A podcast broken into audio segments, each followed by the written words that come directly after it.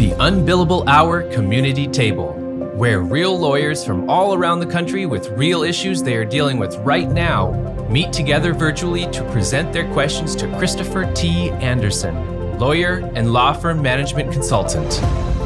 New questions every episode, and none of it scripted. The real conversations happen here. For our first question, a lawyer wants guidance about how to structure a bonus plan for the client intake specialist. Chris, I have two part questions, and um, it's about the client relations specialist. So the phone rings and somebody answers the phone if it's not answering service. First part, would it be so? I hear a lot of things. It's very dangerous to have one of each what if your person quits and then who's going to be handling the job? So my first question how to handle that? Let's say person is not quitting but uh, maybe it's time to get another one.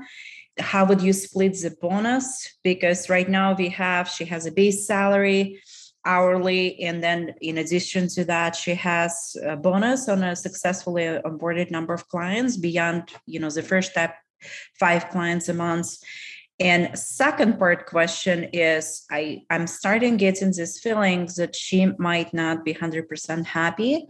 So maybe that's another reason to potentially maybe get another person. Not that I would absolutely want to get rid of my existing person, but just kind of just in case sort of thing.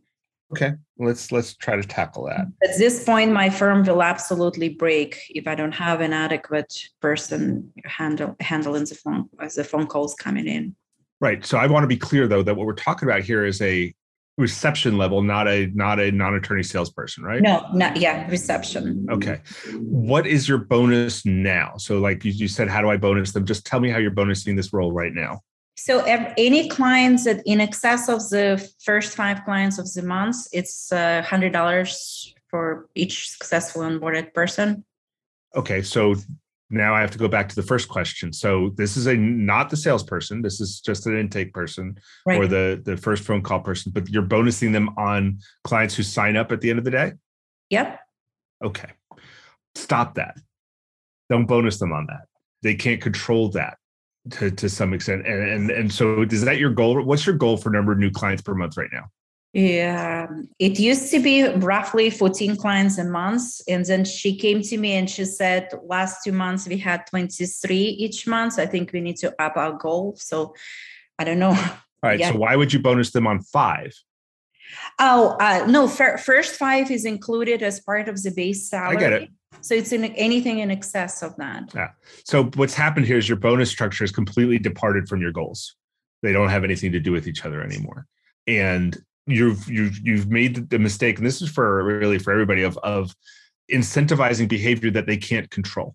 And so it's you have to have faith in your own systems and your own firm and so that you have faith enough to give people incentives for behaviors they can control. For instance this one what's your conversion rate of the people that they that this person books a sales call i take it right? They're booking they're booking uh, an ncs call i mean a nasp call or a sales call of some sort that's mm-hmm. their job. Yeah. What's your conversion rate of booked calls to clients? Okay, it's it's pretty high. I don't have the perfect statistic right now, but it's probably about 80%.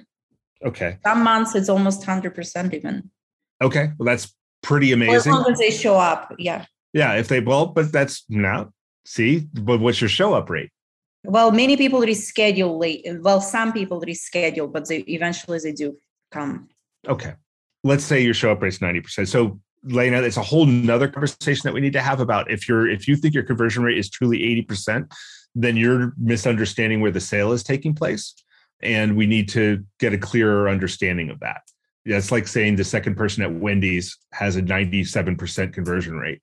Well, it's because the sale's not taking place at the second window at Wendy's, right? It's taking place somewhere else.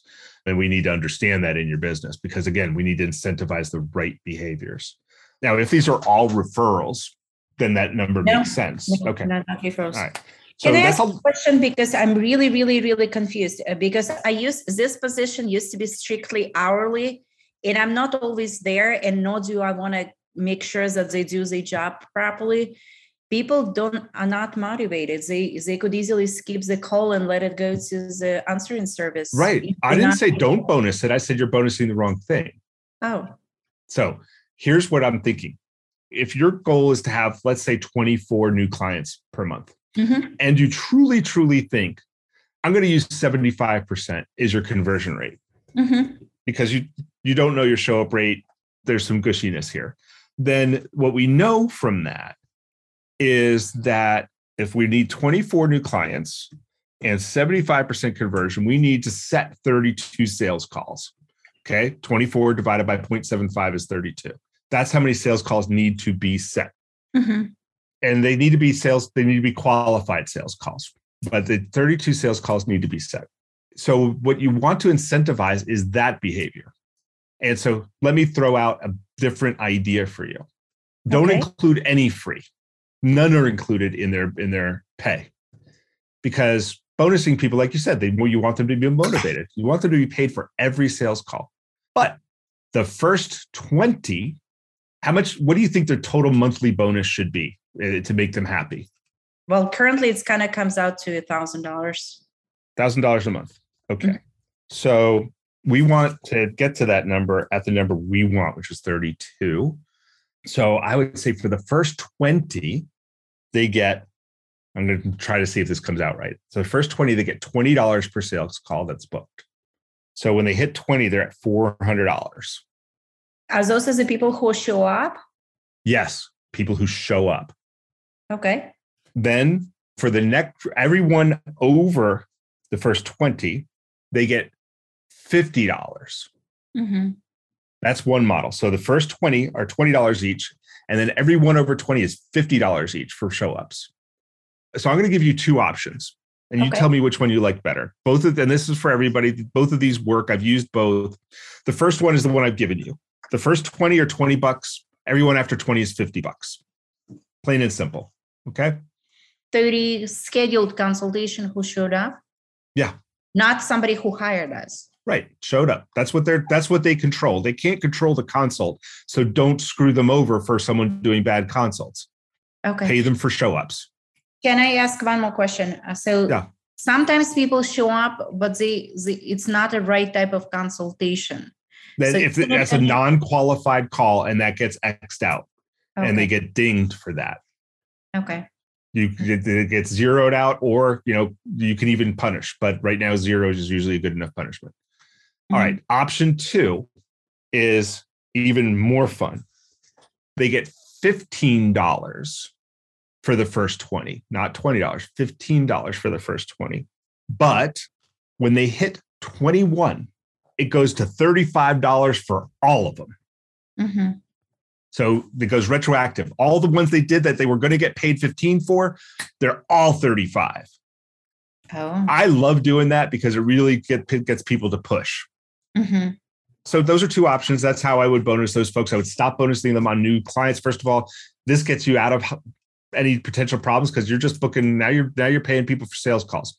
Nothing, no prohibitions against paying people for setting up sales calls. Um, maybe you know maybe some gray area when we're paying people for new clients um, that are not lawyers. So I think you you know that that makes it a little bit cleaner, and this incentivizes them more for the behavior you want, which is setting up qualified calls. Mhm. Does that help? Yeah. Yeah. So should I get a second? Absolutely. Well, so the, here's here's the question. So, if you do have two, what I do with that is I do it as a team because what your goal is 30, right? So I do the same exact structure I just talked to you about. And when the team hits 21, they get bonus as a team, their, their bonuses go up. Doesn't matter if this person set up 16 of them and this person set up five of them, doesn't matter. As soon as the team hits 21, they pop to the next level all the way back to the beginning because Okay, all so you each- care about is results. So each person get 20 or 35 or No, whatever. no, no, no. It's They they only get paid for the ones they did. Oh, okay. So we, they would have to keep track. So basically, all of a sudden, they get in half of what they used to. Well, current If you have two people, yeah, you don't unless you feel like paying double. That then yeah, you're gonna have to find other things for them to do. Here's what I recommend you do. If you don't have the volume, if if 20, if setting up 30 sales calls only keeps one person busy, you only need one person in this role.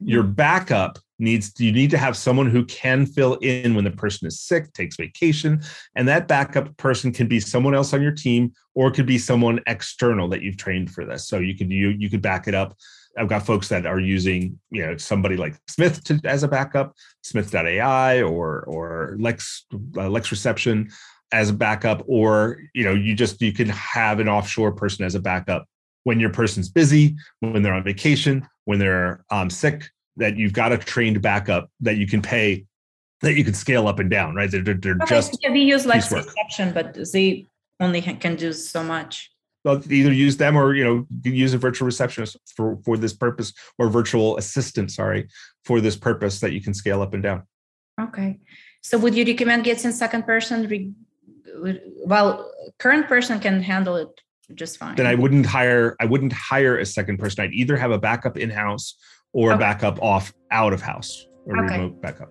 okay okay then when your volume comes up and this person's about 75% full mm-hmm. then hire another person. Okay, 75% full. Yeah. Okay, thank you.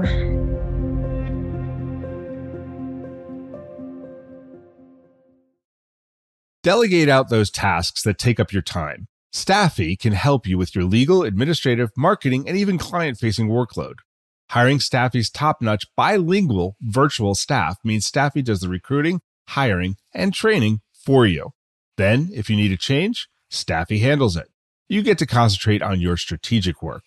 Schedule a free consultation at stafi.cc. That's S T A F I dot cc and get $500 off with code HAPPY24. Nearly 80% of people search for lawyers online. They visit websites and check reviews. If your site doesn't appear in the top search results or it presents poorly, you risk losing clients. That's why you must know how your firm stacks up on Google against the competition. See how your reviews impact clients' decisions and how you can get better results from your site. Get an unbiased marketing performance report in under a minute right now at Grow Law Firm. And that's growlawfirm.com slash unbillable. Once again, growlawfirm.com slash unbillable.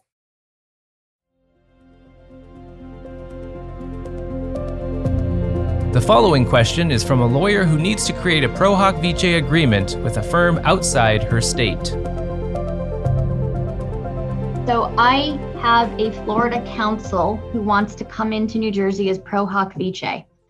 I just want to make sure that I'm going to, my plan is to have two separate agreements. One agreement is our Pro Hac Vice agreement between business to business, between me and the Florida firm. And then the second one is my kind of standard retainer between my law firm and the actual client. Um, Does so that makes sense? No, it doesn't. I'm going to presume that the lawyer has a contract, uh, a fee agreement with the client already, correct? Yes. Yeah. And you are serving as a role as a sub, if you will, in that contractual relationship with the client. Right. So they need to, you need to review that agreement to make sure that the client has been sufficiently apprised of your role. Who's paying you? So my understanding is that the client, through his power of attorney, is going to be paying me. I don't believe the attorney is paying me. In that case, you, uh, then I take everything back that I said. Usually, in this arrangement, the, the the the fees flow through the law firm, the the the primary law firm to you. And so you have an agreement with the primary law firm. You refer, you review their fee agreement to make sure that you're satisfied that the client's sufficiently apprised of your involvement in the case. And you do not have a straight contractual relationship with the client. All of what I'm saying, you should touch base with your professional liability carrier to make sure they're okay with this. But my understanding is that this is a model that will work. If, however, you are being paid directly and I don't care if it's through a power of attorney, through an agent or something, but not through the law firm that that is primary. If you're being paid directly from the client, then you do want to have a small agreement with the client that references their primary agreement and and your terms of payment and uh, and their obligation to pay you. And that's more to protect you to get paid in this situation, because um, you need somebody's ass in the ringer, if you will. Yeah, because I then I I think it's getting complicated because the pro hac attorney was going to submit his time to me to issue the invoice. I, I it's yeah, something's not clear to me. So that then sounds like your primary, which now is starting to sound weird. Yeah. Why don't I, I know you can't go, I don't want you to go into specifics, but so this is a family law case the representing law case. the the the pro hac vice has a client in New Jersey that they can't direct, represent directly because they're not a member of the Jersey bar. Yeah, the client is not in New Jersey, but the case is going. The case is going to be in New Jersey. Jersey.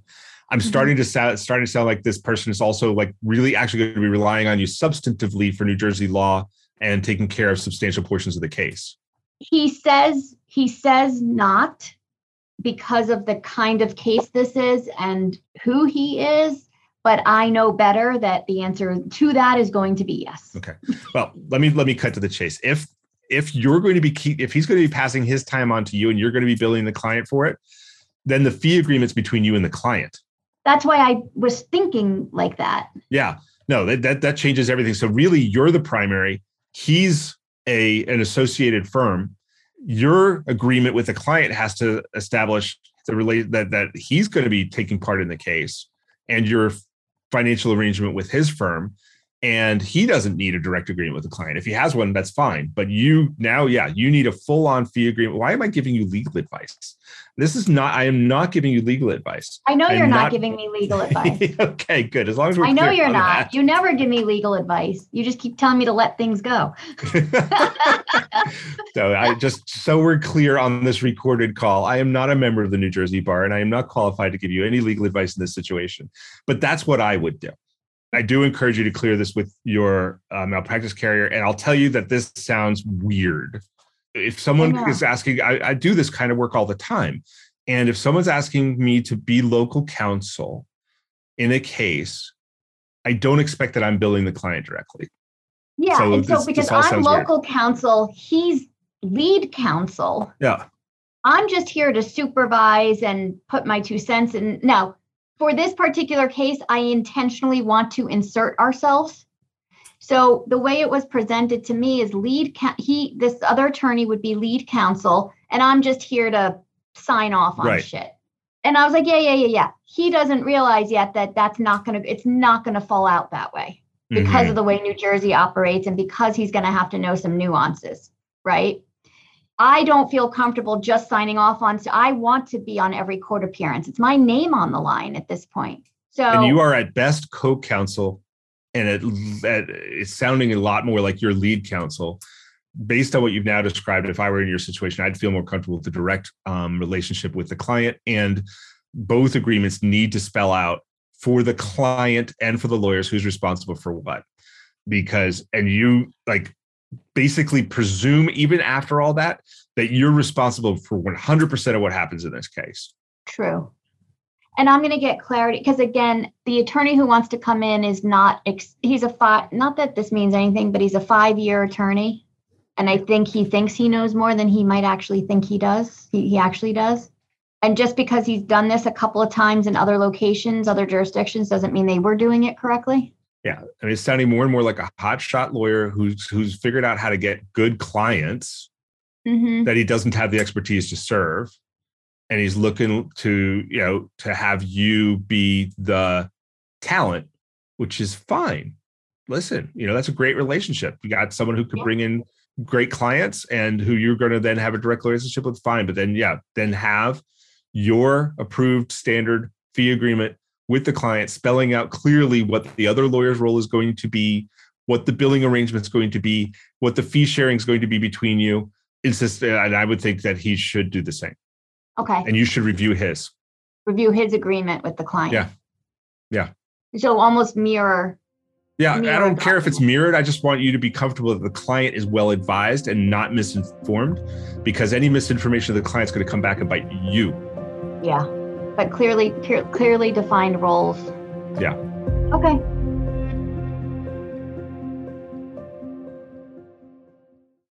Find out how TimeSolve fits your firm.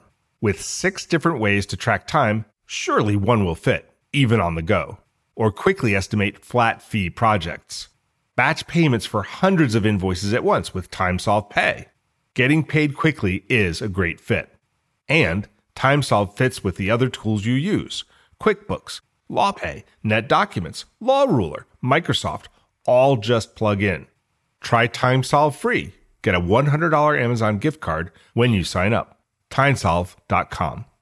Law Clerk's nationwide network of talented freelance lawyers is trusted by thousands of law firms. Solo attorneys and firms can get help with project based work and also ongoing work via a subscription.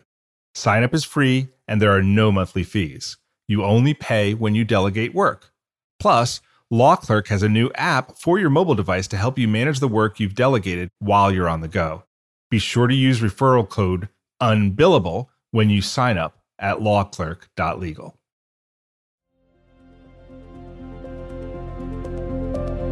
Our last question today comes from a lawyer who is uncertain how to market her newly created educational course to her potential clients. So I am doing a side project that will, I think, will really help my firm.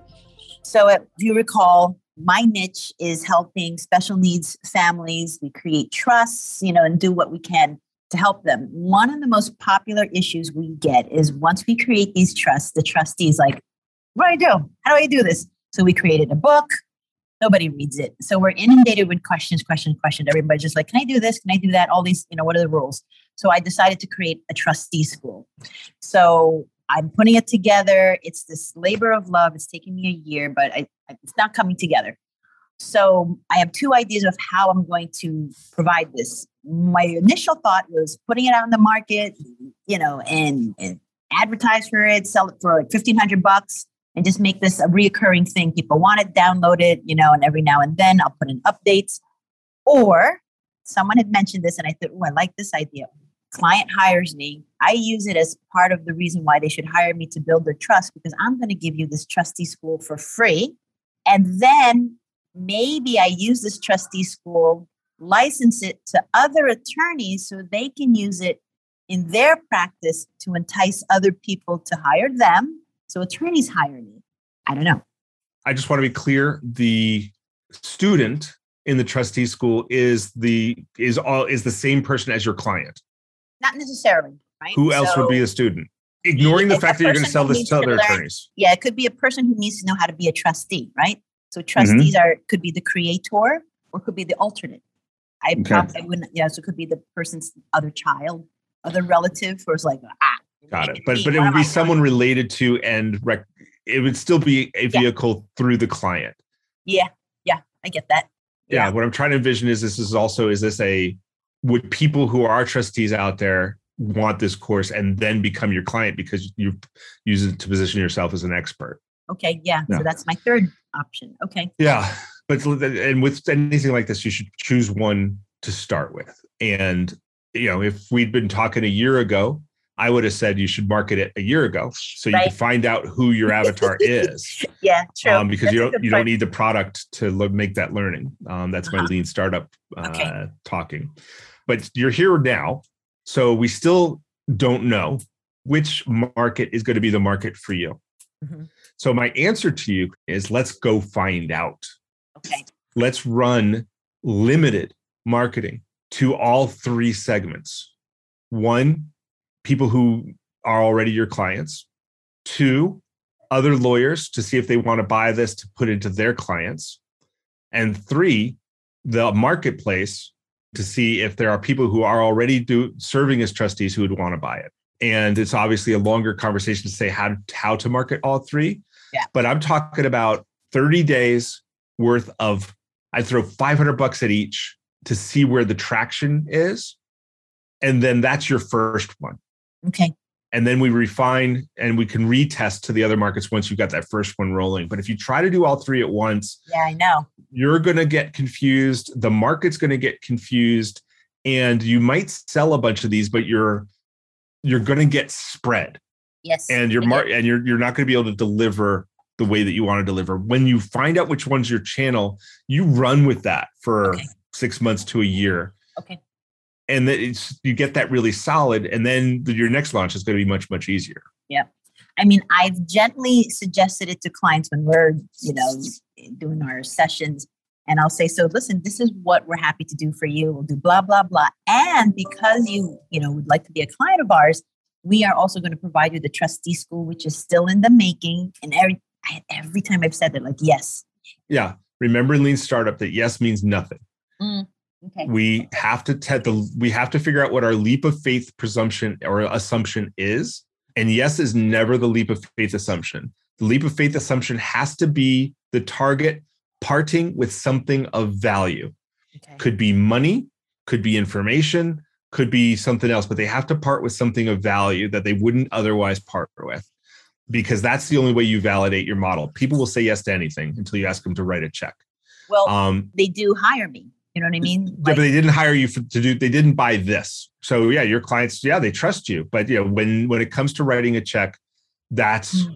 and you know what I would have said a year ago is, I want a deposit. Yeah. But now you can either take a deposit or take a check. You know, whatever you want to sell. Have you figured out a price point? No, and I don't. I don't even know how I would do that. I mean, I, I can only tell you. Is, is, it all online learning or like how's yeah, it's all online? You know, it's uh, on the Kajabi uh, platform. It's about three hours. So the whole thing is how to be a rock Throw me out. Tell me your price point. So the first one that comes to your mind. What do you think? Fifteen hundred. That's exactly where I was. Fourteen ninety nine. Mm-hmm. Yeah, yeah. Yep, that's it. Offer it at that point, price to each of the three markets and you can offer the attorneys. The only difference is you could offer us a license mm-hmm. um, where they can sell it for 19.99, or actually they can sell it for 14.99 too, and they get 500 of that. Thank you for listening. This has been the Unbillable Hour Community Table on the Legal Talk Network.